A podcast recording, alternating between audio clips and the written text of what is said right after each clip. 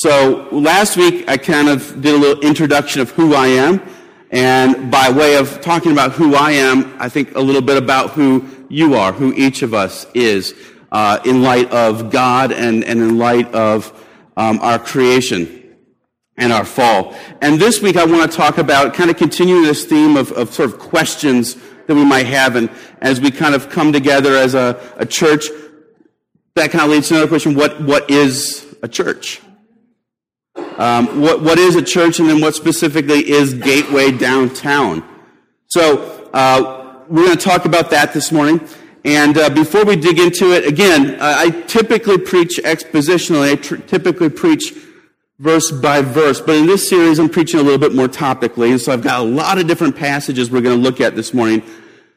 But if there was one that was going to rise to the top, it comes from 1 Corinthians chapter 12. And so we'll stand uh, to, to read a part of 1 Corinthians chapter 12 together. We stand because it's God's word and we want to honor it as God's word.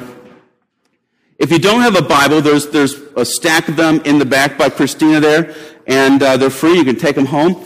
Uh, and it's on page 623 if you have a Bible that looks like this. Um, otherwise, turn, flip, swipe, or look up at the screen and you will find it. And we're going to start reading in verse 12 and we'll go down through verse 27. Then we're going to go off of this and we're going to come back to it. Um, for just as the body is one and has many members, and all the members of the body, though many, are one body, so it is with Christ. In one spirit we were all baptized into one body, Jews or Greeks, slaves or free, and all were made to drink of one spirit. For the body does not consist of one member, but of many. If the foot should say, Because I am not a hand, I do not belong to the body, that would not make it any less a part of the body. And if the ear should say, Because I am not an eye, I do not belong to the body, that would not make it any less a part of the body. If the whole body were an eye, where would the sense of hearing be?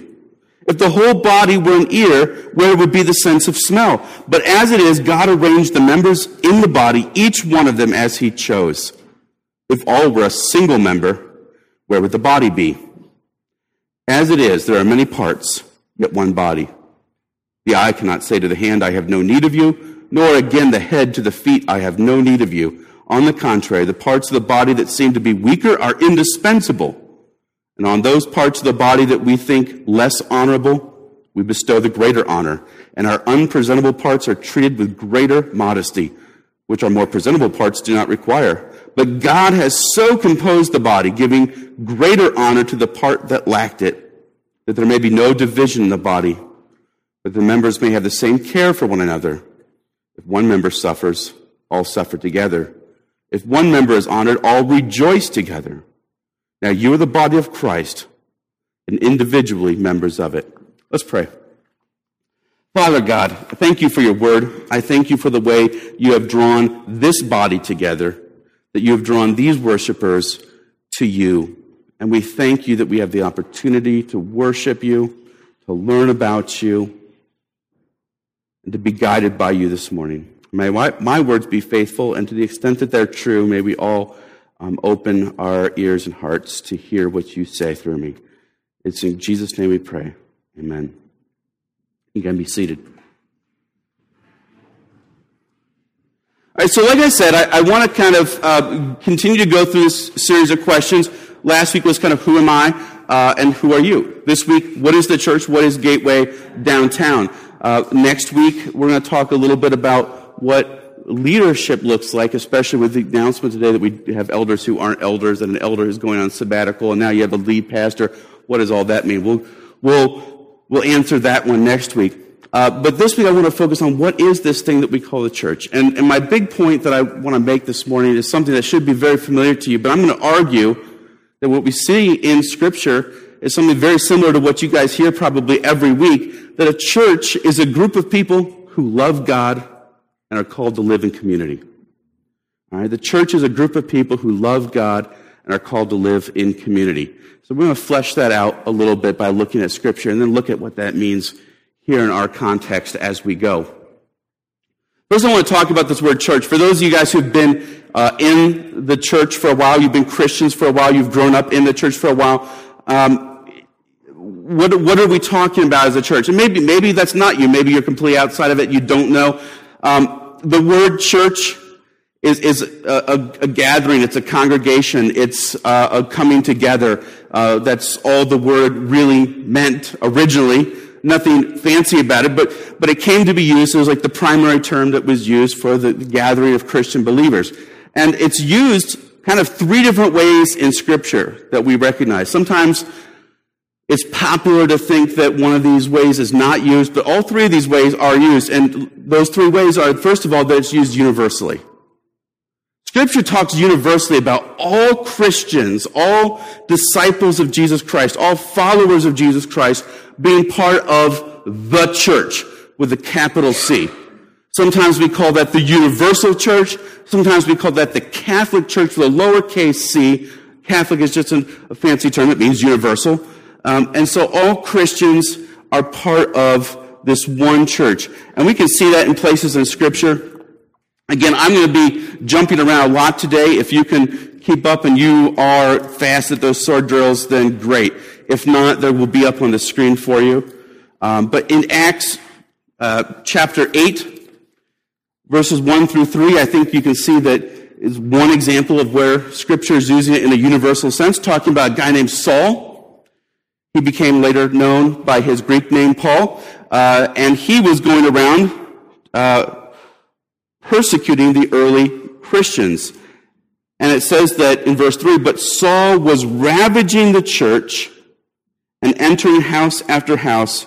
He dragged off men and women and committed them to prison. I think he's talking about the church as a whole there because we know that Paul was not just ravaging the church in one house. He was going house to house. He wasn't just persecuting the church in one city. He was going from city to city, dragging Christians and putting them in jail and sometimes overseeing their death. And then places like Acts 20, 28 at the end, toward the end of the book of Acts.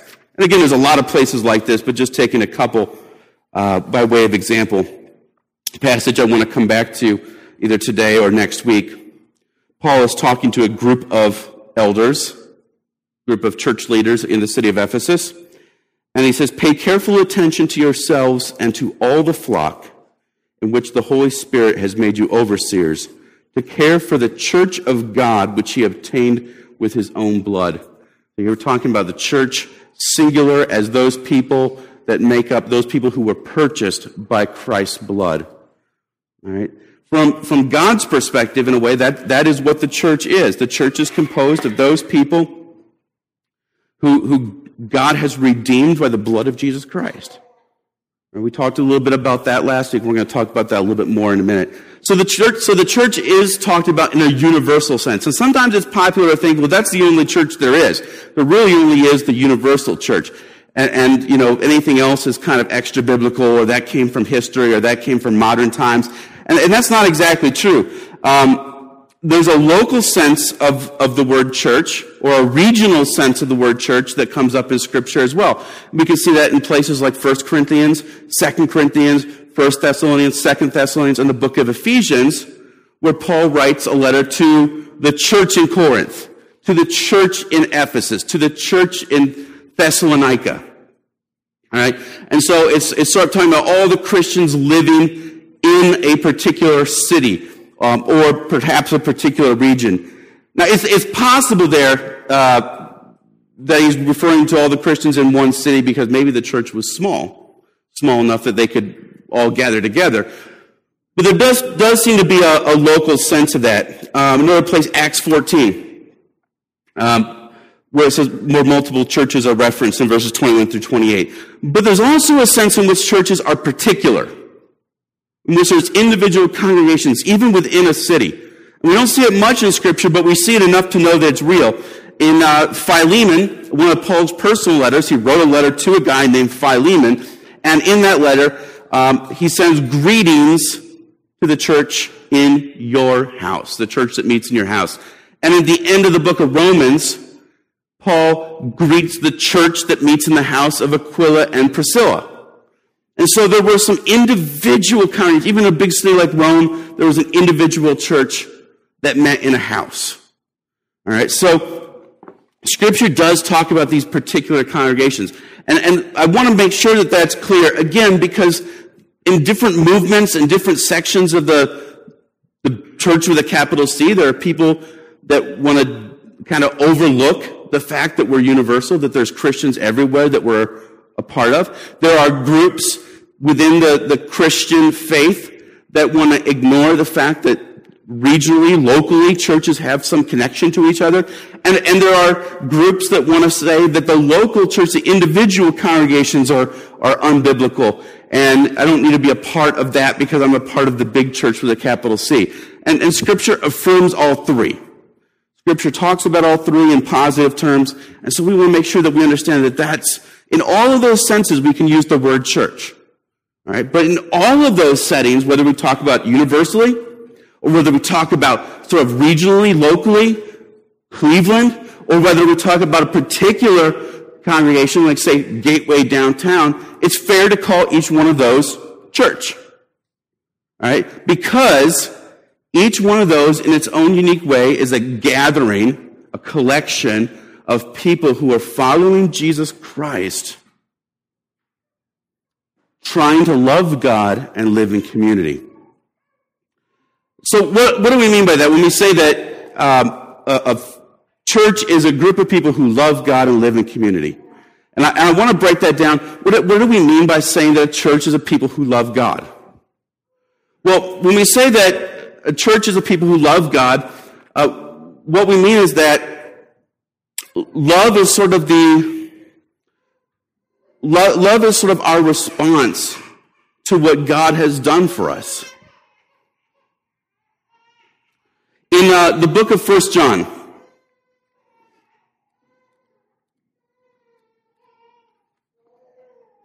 chapter 4, I'm going to read a couple verses here. First John chapter 4 is on 661 if, if you're following along in one of these Bibles here. Um, we have seen and testify that the Father has sent his Son to be the Savior of the world. Whoever confesses that Jesus is the Son of God God abides in him, and he in God. So we have come to know and to believe the love that God has for us. God is love, and whoever abides in love abides in God, and God abides in him. By this is love perfected with us. And then, skipping down a couple verses, we love because he first loved us. So when I look at something like love God, which we, we kind of plaster on all of our signs on our website and everything else, I want to know what does it mean to love? And then what does it mean to say we love God? When we say we love, we know that we love because God first loved us. Okay, well, what does that mean? John tells us, John says in verse 316, he says, by this we know love. Okay, great. This is how we know what love is. Okay. We know love that he laid down his life for us. And we ought to lay down our lives for the brothers. And so when we talk about love, it's really popular in our day and age to think love is sort of like the greatest possible value. Right? Everyone is striving for love. Everyone is looking for love. Everyone thinks if we all just love one another, things would be better. And it sounds great, but do you know what love is? John says that we know what love is in that Christ laid down his life for us. That is sort of the ultimate picture of love in the scripture. Is this idea that God took on flesh, that he humbled himself. The God of the universe, the God who made us, the God who owns it all, the God who needs nothing from us, who's entirely self-sufficient who's amazingly glorious, decided to make himself humble by taking the form of a servant. He took on human flesh. He took on the limitations of what it means to be human. He grew like you and I grow. He suffered like you and I suffer. He probably got sick. He probably had diarrhea and vomiting just like you and I do. All the sort of uncomfortable, awkward things about being a human he went through. Jesus went through puberty. You know, he suffered, right? He suffered like we suffered. The Bible says he was tempted in every way like we were tempted, and yet without sin. And he did that because we were sinners, like we talked about last week, because we had rebelled against God's good rule, and God was not happy to see us away from him, to see us pulled apart from him. And so what God did was he sent his son in the likeness of a human being to do what we couldn't do, to live the way we couldn't live, and then offer his perfect life as a sacrifice on the cross. The Bible says no greater love has anyone than this, that he laid down his life for his friends. And so the greatest act of love that can possibly be done, that can possibly be given, God did for us in the person of Jesus Christ. He died for us. And not only did he die, but he rose again from the dead because our sins and our guilt couldn't hold him in the grave. And so Jesus was made alive. He rose. He ascended to the Father. He sits enthroned in glory, King of the universe. And all that to say that if we want to understand what it means to love, we have to look first to Jesus. We have to look first to Jesus. And what Jesus said is that true love is a sacrifice of my own rights my own priorities and my own prerogatives for the sake of others. And Jesus said, and get this, I am doing that to the max. I'm paraphrasing a little bit. But Jesus said, I'm doing that to the max because I suffered all of my divine prerogatives and all of my divine uh, priorities for my creation. And I offered my life innocent and unjustly offering my life, speaking as Jesus, for sinful human beings. That's amazing. That's absolutely amazing. But what gets crazier is in Mark chapter 8. Um, it, Jesus repeats it in a couple places, but I like the way Mark phrases it. Uh, in Mark chapter 8, Jesus talks about then if this is his mission, this is how he lived his life, then what does it mean to follow Jesus? Well, Jesus says, calling the crowd to him with his disciples, he said to them, If anyone would come after me, let him deny himself and take up his cross and follow me. For whoever would save his life will lose it, but whoever loses his life for my sake and the gospel's will save it. For what does it profit a man to gain the whole world and forfeit his soul? For what can a man give in return for his soul? For whoever is ashamed of me and my words in this adulterous and sinful generation, of him will the Son of Man also be ashamed when he comes in the glory of his Father with the holy angels. There's so much there. I could preach a sermon on it. I did a couple weeks ago at my last church. Um, but I, I want to stress here that what Jesus says of his followers, if you want to know what love is, if love is dying, for another's priorities, then the greatest love that we can offer is to die to our own priorities for the sake of Christ. That's, that is the greatest act of love we have. So if you want to know what it means to love God, ultimately it means to take up your cross and follow. In the ancient Greco-Roman world, no one would have questioned Jesus what he meant by take up your cross. We don't see crosses around too often. Well, we do, but they're pretty and they're decorative and they're on the side of buildings, right? But if you saw a, a cross around 30 AD, it was a little shoddier looking, and there was probably a body hanging on it, and there was probably a lot of blood. It was an ugly and it was a gruesome picture. If somebody took up their cross, it meant they were walking to their death. And so when Jesus says, follow me by taking up your cross, he's saying that if you want to be my disciple, you need to count yourself as already dead.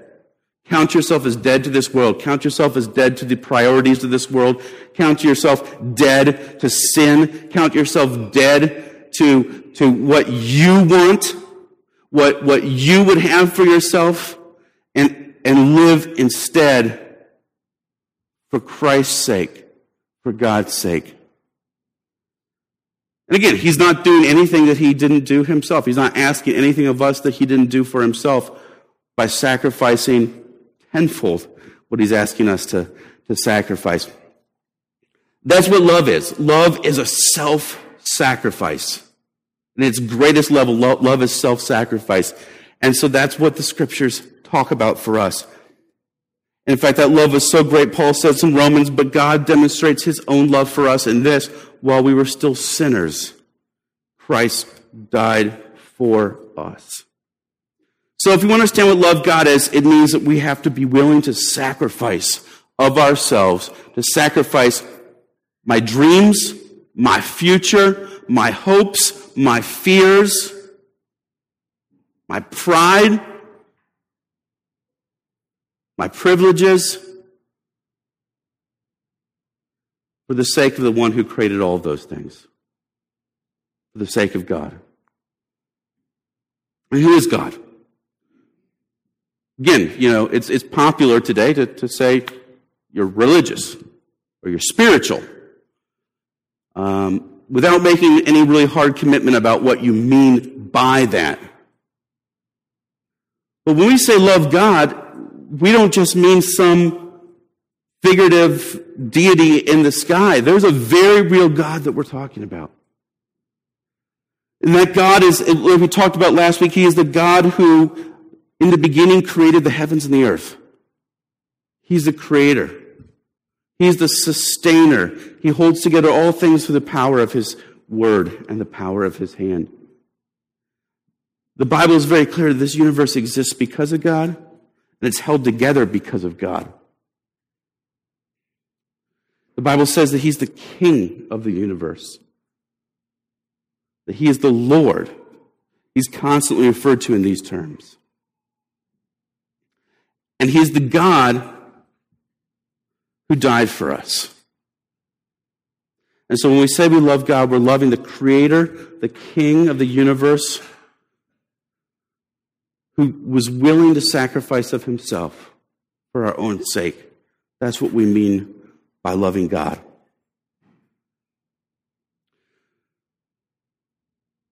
But we say that church is people who love God who live in community. Now these two things really they go together because as far as the Bible is concerned, it's pretty much impossible to love God and not live in community. Like First John said, he said, this is how we know what love is, that Christ died for us, and so we should lay down our life for our brethren. You can't do that unless you've got brethren that you're in community with. You're, you're, and this is not speaking of our physical brothers and sisters, our biological brothers and sisters, but our brothers and sisters that we have by faith in Christ. The Bible says that God adopted us into his family. God doesn't have children, you know, through a biological process. Uh, he's spiritual, but in a way that he loves us so much that, that in Ephesians, Paul can talk about the fact that God adopted us through the blood of Jesus Christ. And so we're sons and daughters of the King, as, as Jeremy uh, led us in song this morning. And because of that, we can see each other as brothers and sisters. In, in an eternal sense, that's never going away. All right, that, it's kind of a crazy thought to think that, um, that those of us who follow Jesus Christ have entered into an eternal relationship with each other. Like, I'm going to be with you for eternity. You're going to be with me for eternity. That's a really crazy thought, isn't it? And how often we, we take so superficially the relationships that we have in this world when they're going to last forever. We spend so much time, and I'm not saying don't do this, but we spend so much time focusing on our marriages, right? Like those of you who are married or you know people who are married, you know, everyone probably at least knows someone who is married. We, we spend so much time making sure that our marriage is strong. That's a good thing. That's a great thing. But you're going to be married to the person for 30, 40, 50, 60 years, however God, you know, allows, long God allows you to stay on this earth.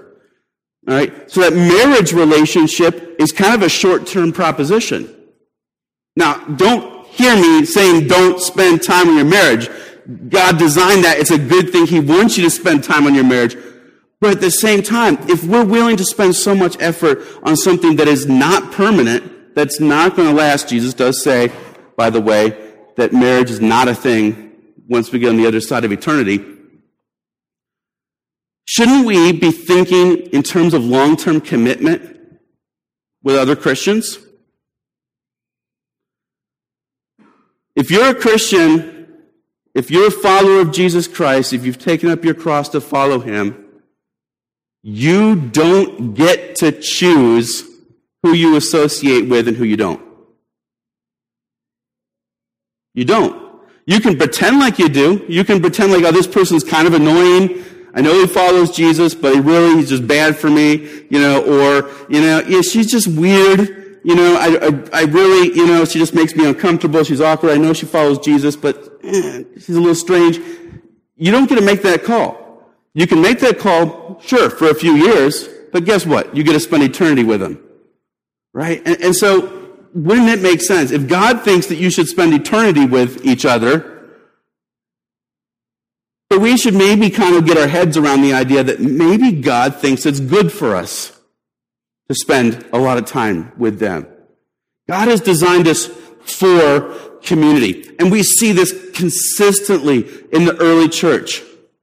That the churches and the individual congregations had regular habitual practice of getting together. Especially early on in the book of Acts, they were getting together almost every day. And, and certainly, you know, throughout uh, that time, they're getting together at least weekly. You know, they, would get together on what they said was the Lord's Day on, on Sunday. And so being together, sharing life together was an important thing.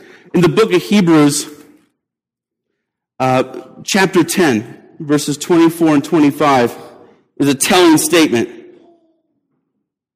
And actually, I'm going to back up to verse uh, 23. Let us hold fast the confession of our hope without wavering. For he who promised is faithful. And let us consider how to stir up one another to love and good works, not neglecting to meet together as is the habit of some, but encouraging one another, and all the more as you see the day drawing near. I find that interesting that only a few years after Christ's death and resurrection, um, you know, in the, the proximity so close to the apostles' teaching, we've already got Christians who've gotten in the habit of not meeting together. And the author of Hebrews says, don't do that. Don't do that. And why not? Because we need each other. I, I love the fact that, first of all, he connects that idea of meeting together with holding fast the confession of our hope without wavering. We need community. We need the relationships of other Christians to help us stand strong in the faith. We also need that community to encourage one another. And all the more as you see the day drawing near. We live in a, a world that the Bible tells us is passing away. It's fading away. The, the, the things of this earth are um, on a path of disintegration. That God is going to do away with them. He's going to create a new heavens and a new earth. So that everything we see and everything we have is very temporary.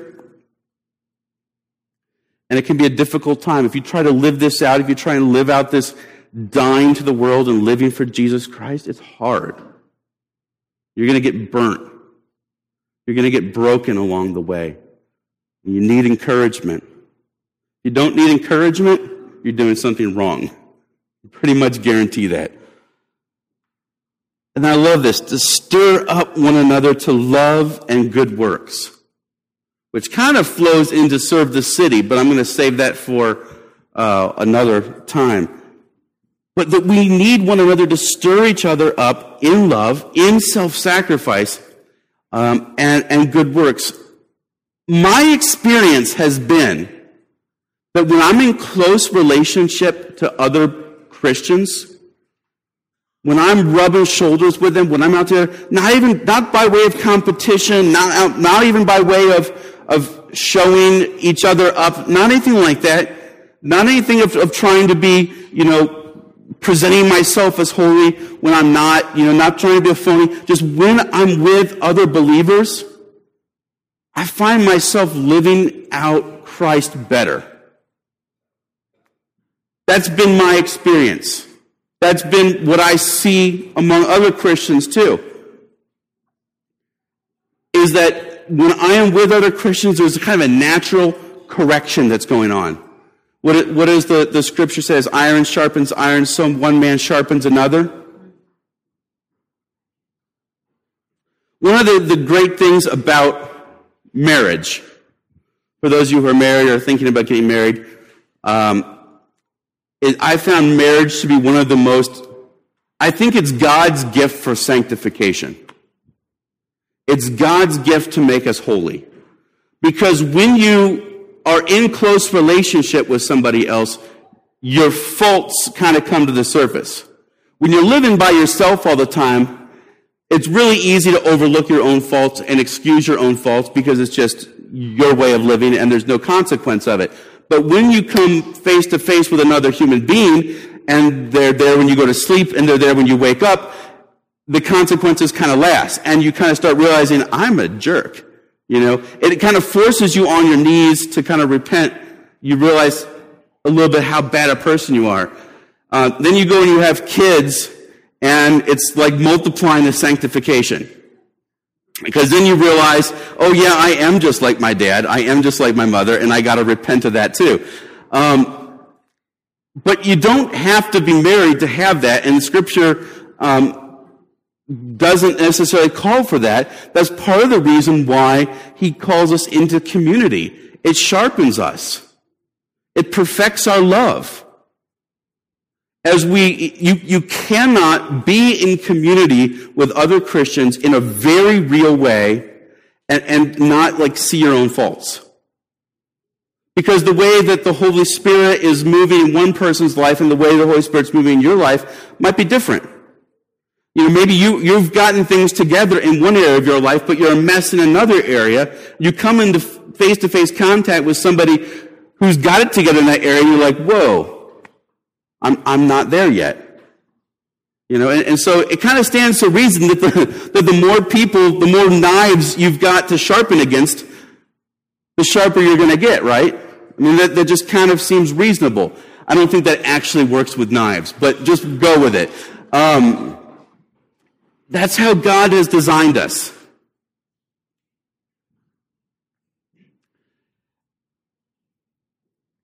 And Paul paints this analogy in 1 Corinthians 12. It's an analogy he uses in a lot of different places in Scripture. And this is the passage that we read.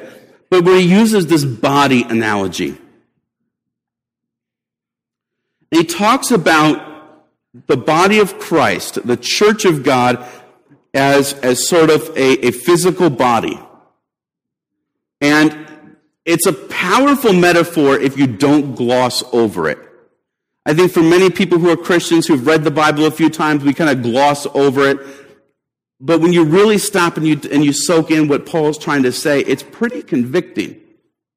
It's pretty challenging. And for those of you who haven't seen it, maybe it'll give you a picture of what we're trying to do here at Gateway. As we read in the passage, one of the ideas that, that Paul brings out is that in a body there are different members. Members being the old word for a body part, right? And there are different parts of the body, and we need them. They work together, all right? The fact that I can walk to one side of the stage and gesture with my hands at the same time makes me ever so slightly more effective as a speaker than if I could only stand still and face the wall, right? So having different parts of my body makes me more whole, makes me more effective as a human being. If I was missing one of those parts, and we all know if we've ever been injured or a lawnmower accident or anything like that, you know, we know that if we're missing something, something's not working properly, it limits us severely. We were on our, our elder retreat and, and Philip was injured, and so he couldn't go out and, and exercise with Brian or I. Brian went and ran. I ran, I went and rode my bike, but Phil stayed home and did neither one because his, I don't know, what is it, your side, your abdomen? Abdomen? Yeah. Um, therapy for that. Um, it's untraditional, but you sock Philip in the gut after service, he would appreciate it. Um, unconditional, un, untraditional therapy. But Philip was not, I mean, this guy, you know, if you know Philip at all, you know that he's like super athletic and he's always doing stuff and he couldn't do stuff and you could see he was kind of like a little depressed about it um, because he wasn't whole. We, we play this game, uh, Would You Rather, right? Like, would you rather be blind or would you rather be deaf? You know, we, we play games like that. Would you rather go through life with one arm or would you rather go through life with one leg? Right? But we play these games like to, to whatever degree that we can like sum up and say, well, ah, I'd rather be blind, I guess, than deaf, but ah, it kind of stinks. But the whole point of it is they both kind of stink, right? The, the whole point of it is that we are stronger when we have all the parts together. And in the same way, God so designed the church, and He designed Gateway downtown in such a way that when each part of it is here, it works better than if somebody checks out or is missing. God, maybe He made you a toe. Maybe He made you a hand. Maybe He made you an ear. Maybe He made you an eye. I don't know what your role is in the body of Christ, but I do know that if you're not here, or if you think that, eh, I'm just going to take a break for a while, just going to turn off the hearing sensors for a while. That's not just you. That affects everyone around you. We are interconnected. If you shut off your ability to serve, then suddenly we become a, a weak serving church. If you cut off your ability to teach, then suddenly we become a weak teaching church. If you cut off your ability to move, then we become an immobile and, and stagnant church. We need each part that God has brought together here to be alive and be a part of what we're doing. And that's true universally, and it's true individually as a congregation. Um, Paul talks in verse 27, he's talking to the Corinthians 1227. Why is my Bible in Hebrew still? Um,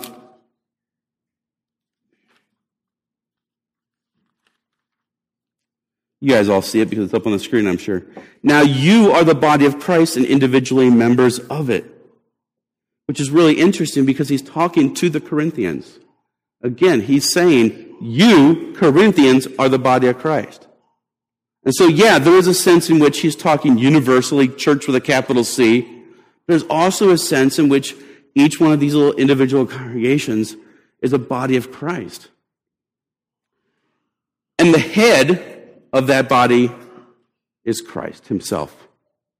So the, the controlling influence, the master, the Lord, the one who directs us, gives us purpose, the central processing of the body is Jesus Christ. All right? And, so we look to him for our guidance, for our direction, and how we're supposed to move, and we come together in him. By the way, this idea that uh, we are all members of the body, this is where we get the idea of church membership. Which I know in some, some sections of the church is not popular these days, and some sections the church is very popular these days. But the whole idea of membership comes from the idea of being parts or members of one body. Um, it, is a, it is a biblical concept, and we can, we can uh, rationalize uh, the ways we've done it in modern times versus the ways they may have done it in, in, uh, in the first century. But there is a sense in which we know who belongs to the body and we know who does not belong to the body so that we know what's indispensable, what we have to protect, and what we have to care for. Does that make sense? There, there is a sense of that in Scripture. And I don't want to go down that rabbit trail too far uh, today. But this whole idea of a body imagery stresses this commitment to each other. Each one of us has a different function, even to the point of the ones that we consider to be weaker or less presentable and you can kind of guess what Paul is talking about, right? We, we, we give special modesty to. There's certain parts we cover up, you know, and, and so in a way, the things that are less honorable, we give more honor to. That's what, that's what Paul says, you know? And, and so think about that from a human perspective. Um, those people that our society has deemed as less respectable, less worthy, less desirable. God has a very special place for those people in the church. And by, by bringing them into the same body as everybody else, God is showing them tremendous honor, an honor the world will never afford them. And for those of us who maybe come in and, and, and we're part of that class that the world would say, oh yeah, they got all together. They're real successful. We, we want to pay them respect. We want to treat them well because um, they seem like the kind of people we want to do business with. But those are the kind of people that God calls into the exact same body as the other people and says, I'm going to make you a big toe. You know? You're really, really important, but you kind of stink. You know, uh, or, or, or whatever the case might be. He has a way of humbling us in, in the body of Christ you know, humbling us who are, have everything together and are proud because there's, there's, there's certain way that we cannot boast in the face of the cross of Jesus Christ when we know that He died for us and I don't deserve any of it. You can't boast. You can't boast before that, you know? And yet, and yet when we're, when we realize how low we are, we can boast. We can boast that despite that I'm nothing, and even though the world says I'm nothing, God says, I'm loved. And we can brag about that. We can boast about what Christ has called us to be. I love what, what Paul says. If one member suffers, all suffer together. And if one member is honored, all rejoice together. I think that's a little snapshot of what it means to live in community. I think it's also a great test of what it means to live in community, isn't it? Here's how you know that you've got community with somebody. If someone you're in community with is honored, you rejoice for what's going on in their life. And if you don't, you probably don't have a lot of community with them.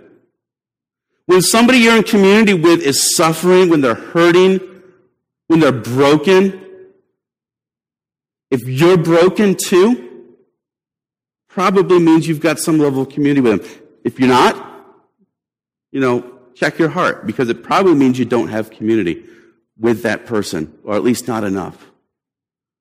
And so as we look at, at, at Gateway downtown and we say we want to be a church that loves God and lives in community, that's, I think, what we, we want to, it's a very biblical idea that, that Christians are the people who love God, and this may be a little scandalous, but they're the only people that can love God.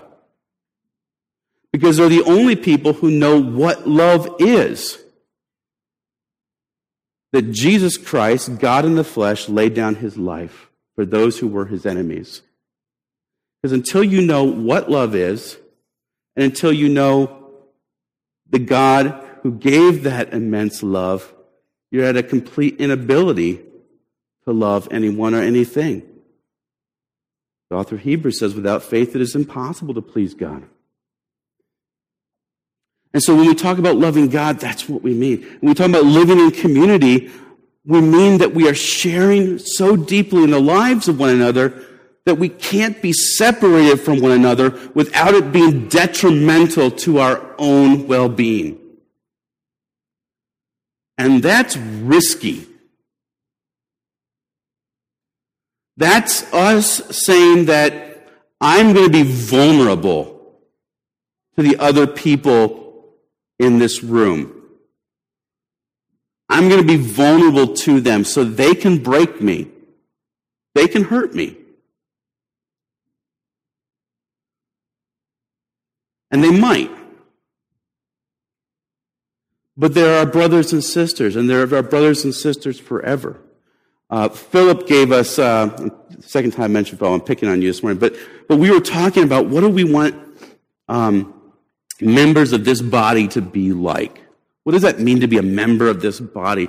And Philip used, and, and maybe it's something he's used before, so I don't know, but he used this, as, uh, I, I loved this phrase, that, it, that it's to know and to be known.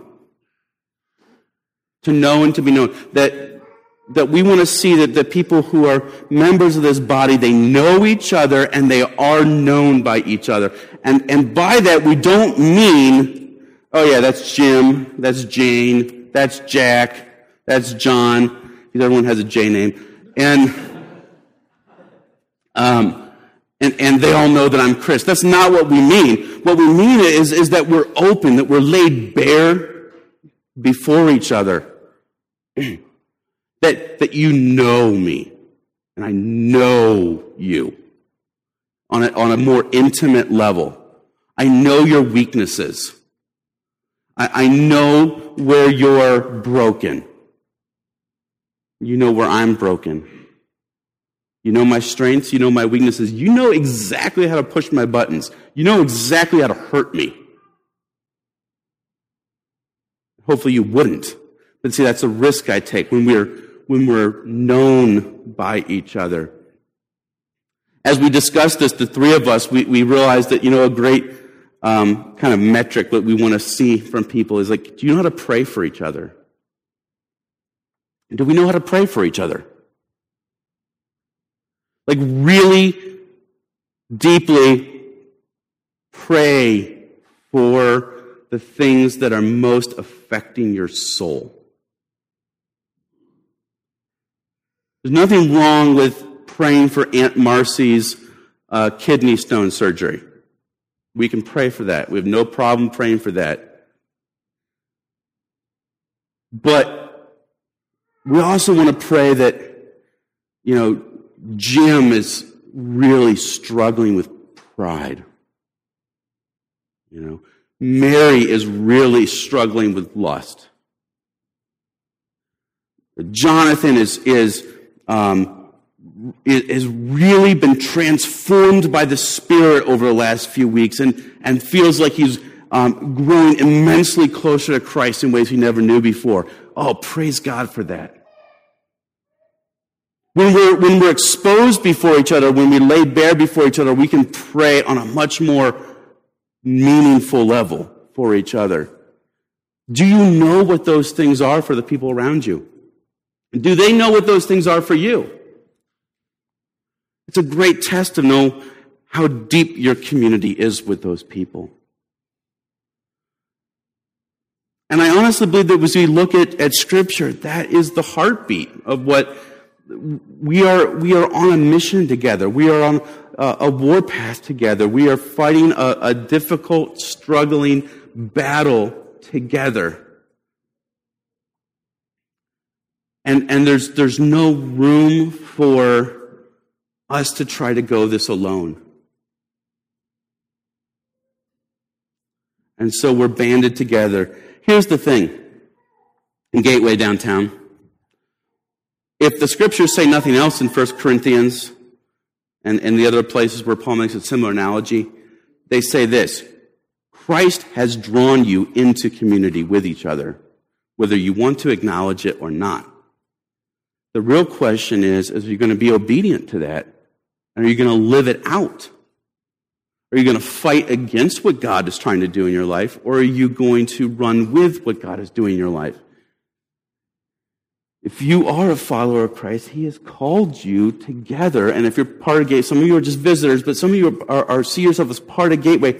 He has brought you here. No accident. He's brought us together. And we are a community. Are we going to live that out? Or are we going to fight against that? So let us continue to, to meet together and encourage each other and spur each other on to love and good works in Christ Jesus. And we'll be talking more and more about what that looks like in our particular context. But for now, let's close in prayer. Father, we are, um, we're in awe of who you are. We, we're in awe that you call us messes that we are, um, sinners that we are, uh, conflicted and confused people that we are, um, together. You call us by your grace into your family. Uh, and you've made us family members of one another. God, may we look to your son Jesus to learn how to love each other. Not like an earthly family loves, with all of its faults and failures, but teach us to love like you love with perfect grace and a perfect mercy, a pure heart, and a humble spirit. As we draw near your Son, draw us close to each other. As we draw close to each other, draw us near your Son, God. And I pray for those who uh, are not a part of your family yet. I, I pray for those who are, who are listening, who are exploring, who are investigating who you are. God, that you would show them that your great love that pulls us together is available to them as well. If they are willing to take up the cross and follow. We pray these things in Jesus' name. Amen.